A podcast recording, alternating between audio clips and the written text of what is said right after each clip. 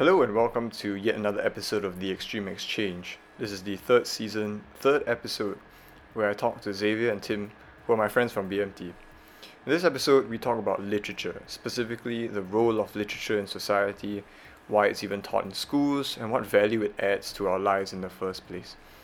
I found it to be a very interesting conversation, and I hope you do too. Enjoy. in from past experience, literature is when you because it's what separates literature from just reading class is that literature is an active form of reading and deriving meaning from pieces of work of media. Hmm. Doesn't matter if it's written, verbal, or audio or an art an artist form like your it's a form of deriving meaning from create from creation of our own creations Interpretation. right? inter- interpreting it's a process of interpreting I guess. Similar for you. Mm, yeah, I, I do think I mean it's the sense of almost semiotics, right? Like you're able to derive this meaning more than the words of the page itself. You can construct a meaning from what's being written then as opposed to like pure description or nonfiction, something like that. And also the uh, you know the ability to evoke a human response. Right. Science seems to be a bit more of a emotionless uh, field. Literature has a human touch aspect to it, right? because it's a it's our creation Yeah. that we can perceive diff- we can create different worlds with just the power of our mind Mm. And if you say if, if God can create uh, beings with purpose and man can create words with purpose. Damn, somebody quote me on that. Okay, but yeah, uh, okay, so on that note, um, do you guys see any value in, in the study of literature? Yeah. I used to think no honestly like my secondary school brain hated that stuff What do you do with a But BA like- in English? not even kidding as like the years progress like I can't find myself enjoying reading more and more I I share the same sentiment too. I, I, I was so confused how you could, how literature was even an examinable subject. I was like, what even is this? it shouldn't be Yeah. but I think it's more of the fact that the skills required for literature Yeah, no, Sec 4 me thought it was all be bullshit. tested you know Yeah. Like it was a scam where interpretations it's were like made up the, for the the, sake water of was examinations. blue you know, the water was blue it's a reflection of his internal The you know, his meme, right? Yeah, no, I genuinely it's thought it was all bullshit. Up until about Sec 3. I mean, to a certain extent, it kind of still is bullshit, you know. It's kind of a little crap. Yeah. Uh, on, on that note, it's like it's like it, it's a it's a point on like maybe the pitfalls of literature. Maybe like you could if it's corrupt, you could end up assigning uh, meaning to to text that isn't actually there, and then you just be like, I don't know. But I think the, the value of literature is in the endless permutations of the meaning that can be derived from it, It right? doesn't matter if it's right or wrong. like I mean cliched example, but the ability to uh, transpose Shakespeare to an infinite number of circumstances, Mm. or the uh, you know ability to um, the ability for literary critics in countless genera- uh, ge- generations to come up with novel insights into right um, literary texts like uh, I don't know people are constantly coming up with interpretations like Don Quixote or uh, Thousand Years of Solitude. yeah.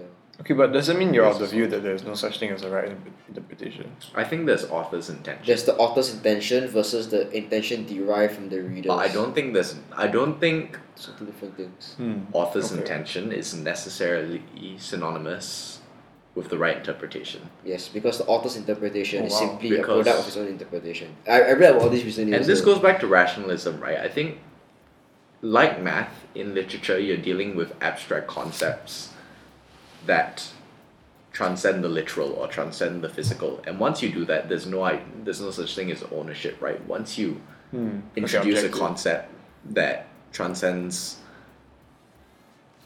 the literal and the physical, the author's intention is no longer relevant because it's the interpretation of the concept that can be individualistic to the reader or the context or the time.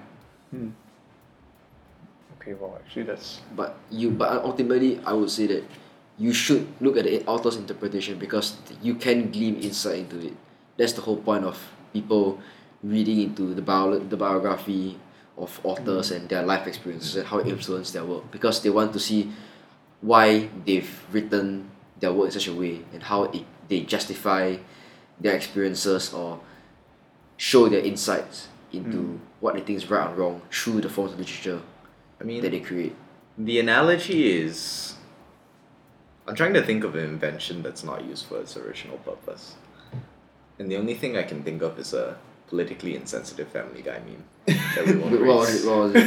Henry Ford and the Jew flattening machine. I'm trying to think of a real what it? example. What's the difference? No, no, the, the Family Guy joke was that Henry Ford Hen, Henry Ford was a Nazi sympathizer. Oh, yeah, right? yeah, he was, so he the, was. the, the, the implicit joke in Family Guy was that Henry Ford invented it to be a The flattening machine, and then someone's like, "Hey, you could also drive no, no, a car." Then he's like, Oh. "Hey, you could also you know drive around in it." Then he's like, "Yeah, you could, but you could also use the Mona Lisa as a placemat." Okay. That's the thing though. Um, I don't know. Okay, it's, it's a very small tangent, but I during my TOK uh, presentation, I worked on the I worked on the the KQ. Uh, what is art? So I explored. Oh, you did question four. Yeah. no, no, not the not the essay, the presentation. Okay. Oh, present. Yeah. Oh. So so my, my question was what is art? And so I had to give like different reasons as to what constitutes art and and why that's wrong and whatnot. And I came all the way down to the final like conclusion, which is that what constitutes art is if the creator intended it to be art. so you think yeah. only author's intention exists? As, uh, yeah, so yeah, for me, or rather for me, author's intention is one of the the most, if not the only right way to interpret something. then why would you consider things in nature to be very artistic, pure beauty? Oh, but okay, can then I mean, you could always just point it at God God. uh, yeah, author. correct. But but yeah, Without God in the equation, what would you say is the reason? Unless you're saying that God is the reason, then you know. no lah. But wow, okay. uh, Wow, I feel I just we're actually going back to the previous one, but uh, yeah, I don't want to dwell too much on this. Um, it, it, it, it could just be that if there is no creator for nature, then there is no uh, right. And then I have to stress that it's right interpretation, not But okay, any interpretation. say you could come up with like say you could come up with um, equally valid but um, equally valid but different interpretations of a piece of literature Mm-hmm. No, and but you didn't know the author's intention but both of them were meaningful both of them brought novel insights into human nature and both of them were talking about society in some way or another. Mm, even if say for some reason the author's intention was obscured by and you know like obscured to the annals annals of history and you'd never be able to find it out. But you could derive value from the two separate interpretations. Right, then I would think that the the interpretation that the interpretation that wasn't intended by the author is a serendipitous one. As in, it's one that was unintended but had good. but I don't think it's that's the thing I don't think it's just serendipity of course there are a lot of like bullshit interpretations Mm. right but I do think there will be multiple interpretations to anything. We live in a pluralistic Oh, world, yeah, I mean, right? and you I'm can not- view things with yeah. different lenses. I'm not disputing the I'm disputing the, the rightness of the interpretation. Yeah, brightness. yeah. But does it matter if it's right in or in the fact that it gleams insight into Hmm. certain methods of thinking? Because no matter how right or wrong it is, there's something that influenced the person to think that way, and that itself is an insightful in nature. You know, Because no one, I mean, you don't have ownership over idea and Correct. idea, right? They're, Mm. they're, they're, they're metaphysical constructs. it's like, even if um um how do how do I put it um Hitler gleaned the wrong meaning from his influences and then created his whole Nazi ideology.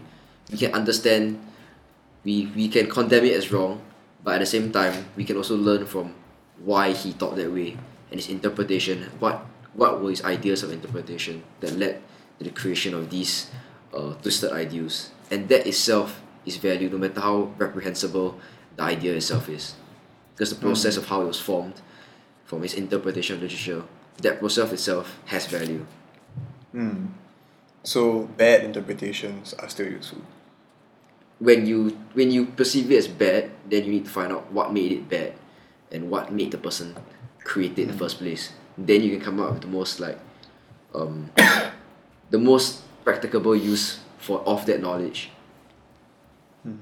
Because you understand the opposite point of view rather than simply trying to confine his ideas into your own specific worldview. So I'll say it's like the most important part of this whole right wrong interpretation thing. Okay. So it's like here we're prioritizing uh, benefit to society in some sense, uh, whether it's knowledge or insight wise. I mean that's why we study history, right? Yeah. Mm.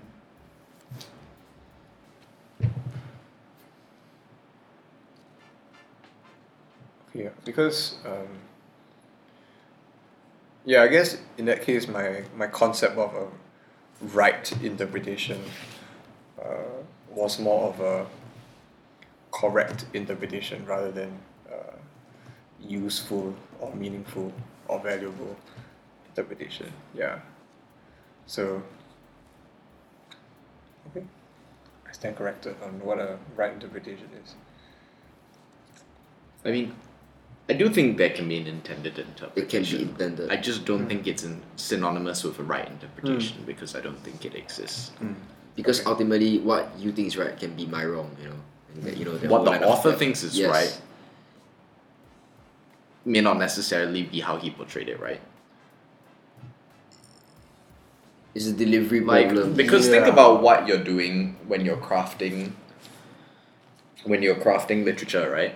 You're using you can use analogies and certain things to influence how something is perceived, right? You can use literary devices, you can use metaphors, you can use similes, you can use imagery, all of this semantics to influence how the audience perceives something. But there's no guarantee of outcome, right? Some of a gamble, right? These are Yeah. all tools to influence how the audience perceives it, but ultimately it's individualistic. And you can't say that how someone perceives it is wrong because these things are objective, right? They're words on a piece of paper, and the author might try to influence you how you experience something he's chronicling through this use of literary devices. But ultimately, any perception is valid because they do have that perception, right? Hmm. You're constrained by the fact that you want to impose your own beliefs, Yeah. to craft your own narrative. I think that's the, that's the nature of most postmodern literature, anyways. They try and deconstruct the nature of how people love to ascribe meaning to to books, and then they try and turn it back onto you and tell you that you know why are you doing this. I think one book that I've read recently about this, I mean it's literature, so like it's about um I think it's Thomas Pynch Thomas Pynchon's uh, Cry of Lot Forty Nine. It's quite interesting book. It's about um this woman who um finds out about Lot Forty Nine about this secret society. She spends uh, her whole her whole a whole month attempting to discern the meaning of things, searching for ideas and allusions behind random symbols in places that she's been to.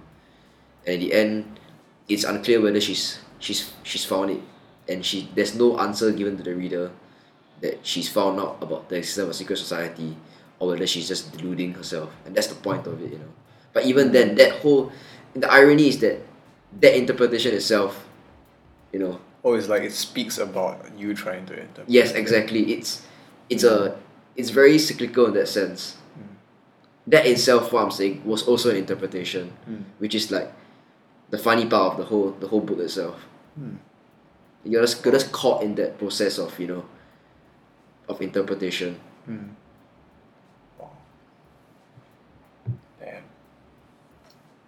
Yeah, because it's almost like you have no with as with anything, you have the author has no ownership over outcome.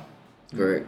There can't be a guaranteed outcome. Same with history, right? It's like things happen, and then words are put on a page in a certain sequence, and they're there. But there's no way to say for sure what the outcome of that is. So, like you know, as with history, there's all kinds of re- revisionisms, right? You can go back and completely flip the table, and Marxists can say, oh, actually, this was quite a good example of a communist utopia. And then capitalists can go, oh, no, but it was entrepreneurial and there was capital forming and all of that, right? Mm. And same thing with literature, right? The author can try and slant it in a certain direction. But it's just words. These things are just constructs, and you can find evidence for the contrary.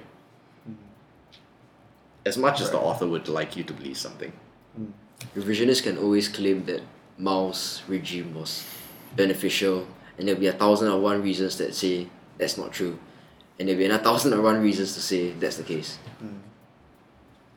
Right. And that's the I think that's the the difficulty, and that's the I guess that's the beauty of it, you know. Mm. Okay, so in that case, right, it does seem like a very uh, wishy-washy um kind of Because it's so hard to ascribe a fixed, Yeah. stable idea to it, right? yeah.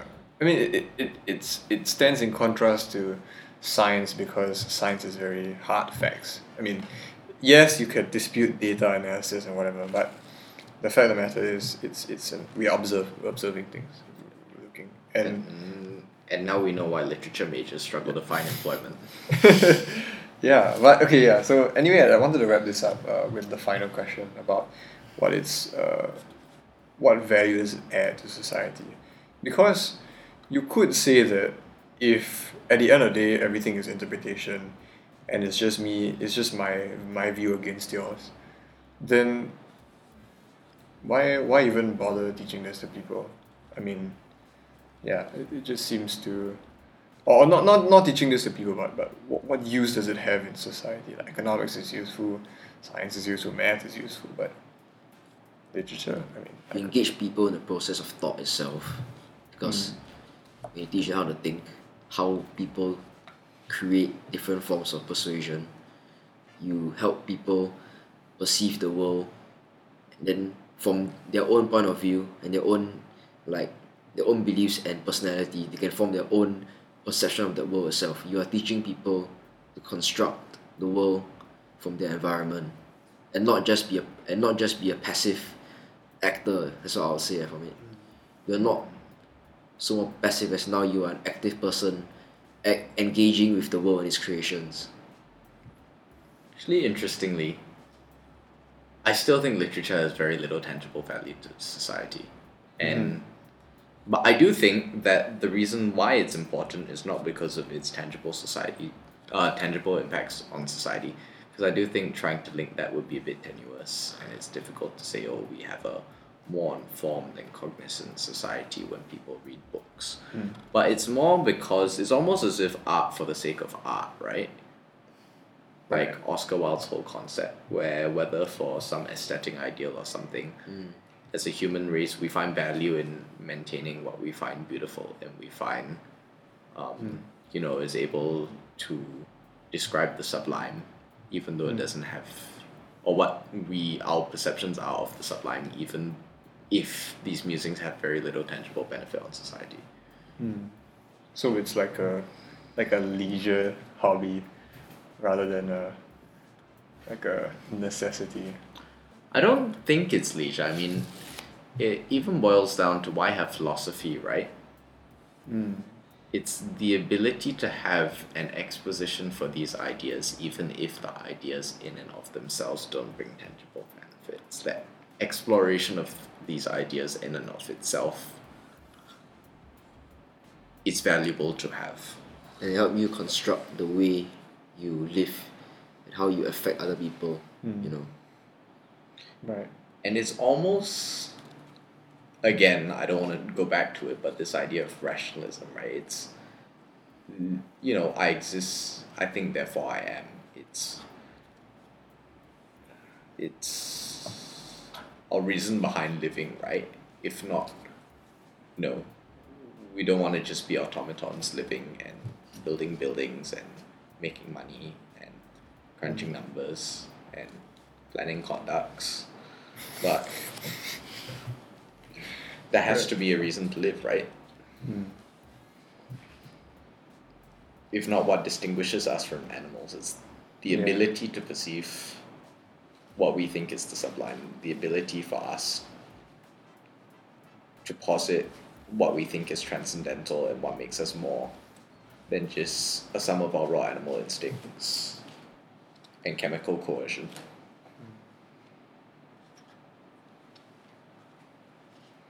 As well too. Alright. If there's uh, nothing much else, I think that is a fitting place to end our second theme. Yeah. And uh, yeah, I just want to say thanks for taking the time to come here today on a Thursday evening. It's quite late. Thanks so much for having Yeah. us. Yeah. No problem. Um, I mean, I hope it was as fruitful of a discussion as it was for you, uh, as it was for me.